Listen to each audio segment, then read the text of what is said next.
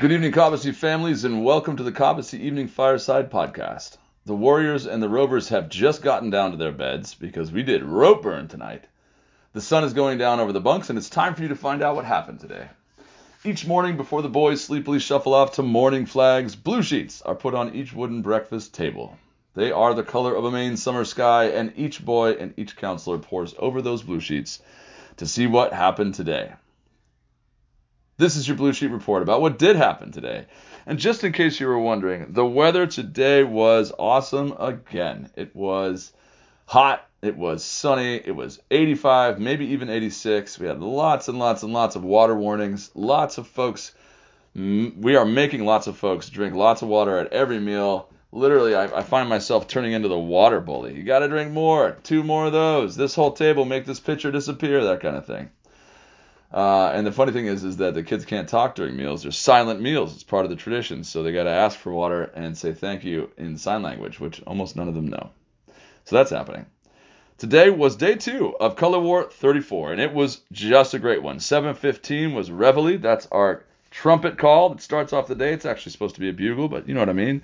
7:30, the teams reported to the assembly areas, and then 7:45, every single member of both teams marched up to the flagpole.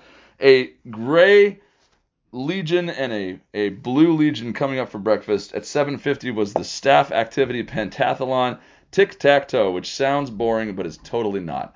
Imagine a massive game of tic-tac-toe, like as big as the living room you're in.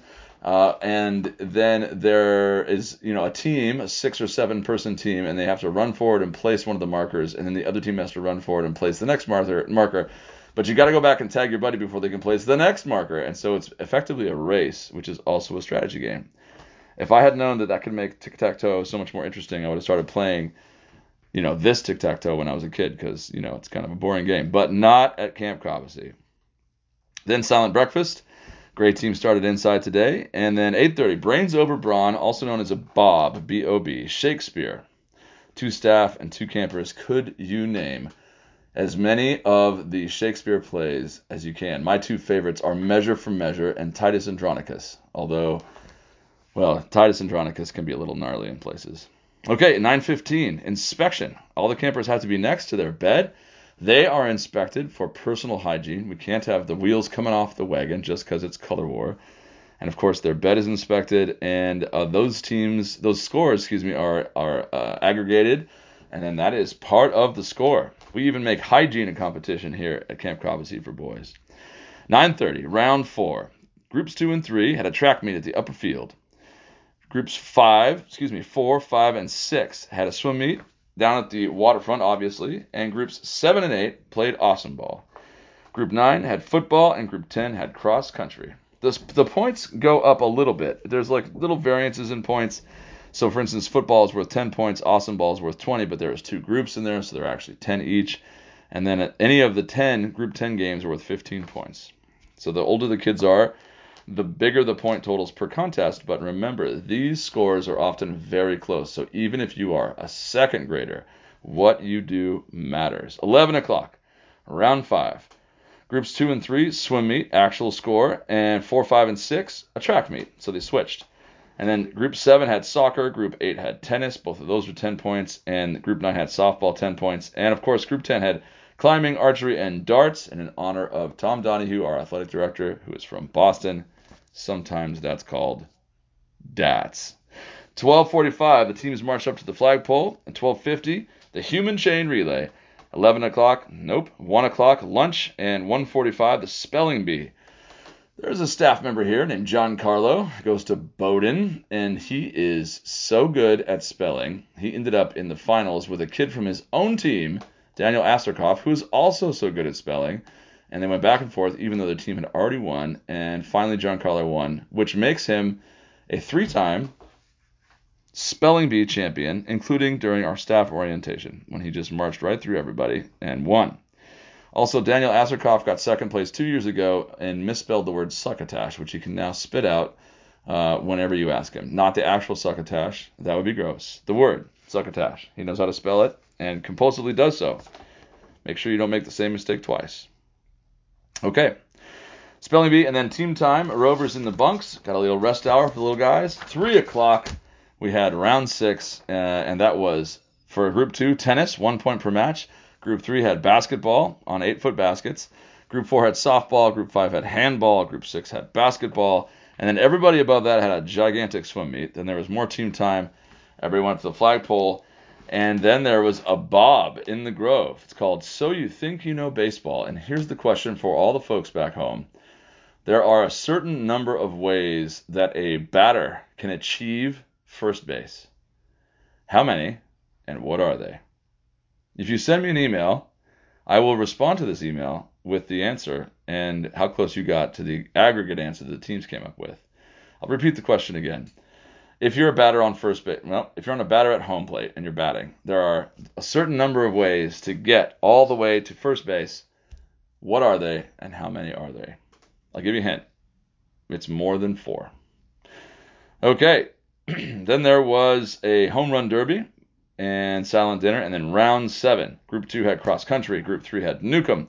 Group four had basketball. Group five had soccer. Group six had climbing, archery, and dots. Football was for group seven, and then group eight was around the bases, and group 9 and 10 played awesome ball, which was truly awesome. And then we had the rope burn, which I just got back from. I smell like smoke. It was awesome. Well, you're going to hear some of the found sound at the break. Almost certainly, I saw our awesome media specialist, Sarah, going around and recording it, so I'm sure there's really good stuff. So here comes the found sound from the rope burn.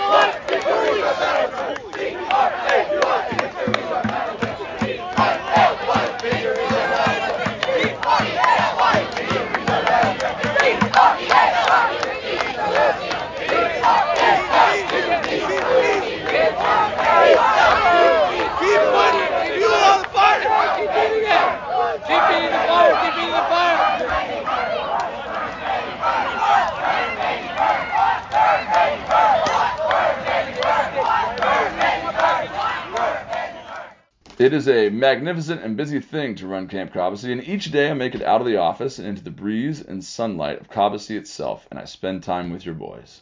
Sometimes it's a game of knockout, sometimes it's watching an intercamp, and sometimes it's marvelous one-on-one time with a single boy. Those times are often my favorite times, and this is what I saw today. There's a lot of stuff that happens at Cobbossee that probably in its minutia also happens at home. For instance, people eat breakfast here, and you do that at home too. Or, you take a shower here, you take a shower at home. There's some of that. Of course, you're taking a shower in a bunk full of your buddies, and you're also eating breakfast at a bunk-sized table, but still it's breakfast and it's a shower. And then there's the stuff that's kind of in the middle, like, playing baseball. Sure, that happens at home, but could you play baseball and then an hour later go play football and then an hour later go play dots? Maybe not. Maybe you could if you live somewhere super cool, but that's a little bit more in the center of the spectrum. And then on the far end of the other side of the spectrum, far from normal, is the stuff that only happens here. And sometimes it's the huge, all camp activities, and sometimes it's the little stuff, like having a one-on-one conversation with Lewis or Lloyd or Griff, who just walk up to kids and start talking to them or lean through the window and smile at them or whatever. Those things can only happen here. And then there's the big stuff. Color War break only happens here relative to a kid's regular life.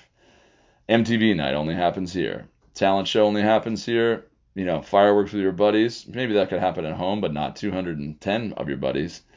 So that happens here.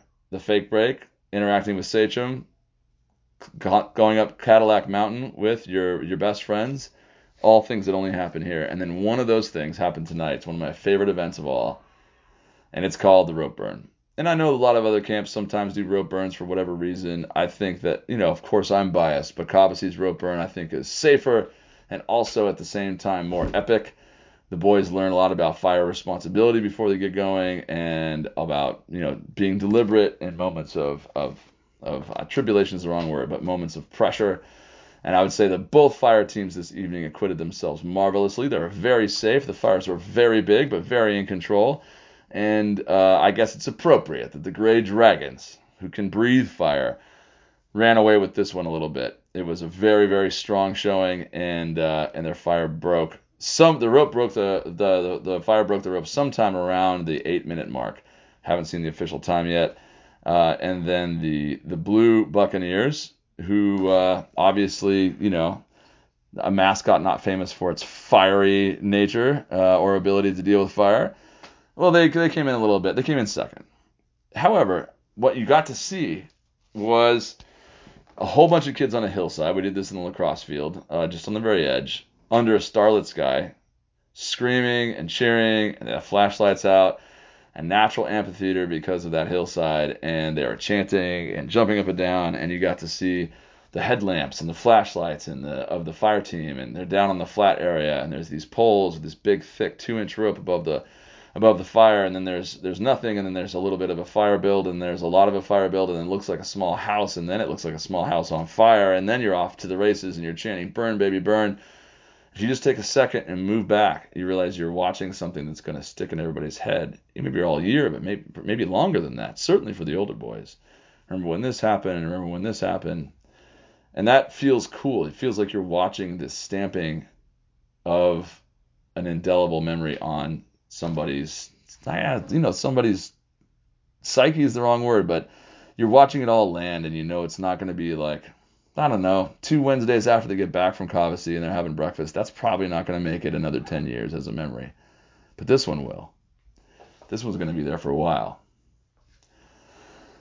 And so that is our little informal podcast for yet another glorious day at Camp Cobbossee for boys. Your boys will go to sleep tonight with steady counselors watching over them, everyone smelling just faintly like smoke, nodding off, surrounded by their friends, loons sounding on the lake. All is well in this place set apart.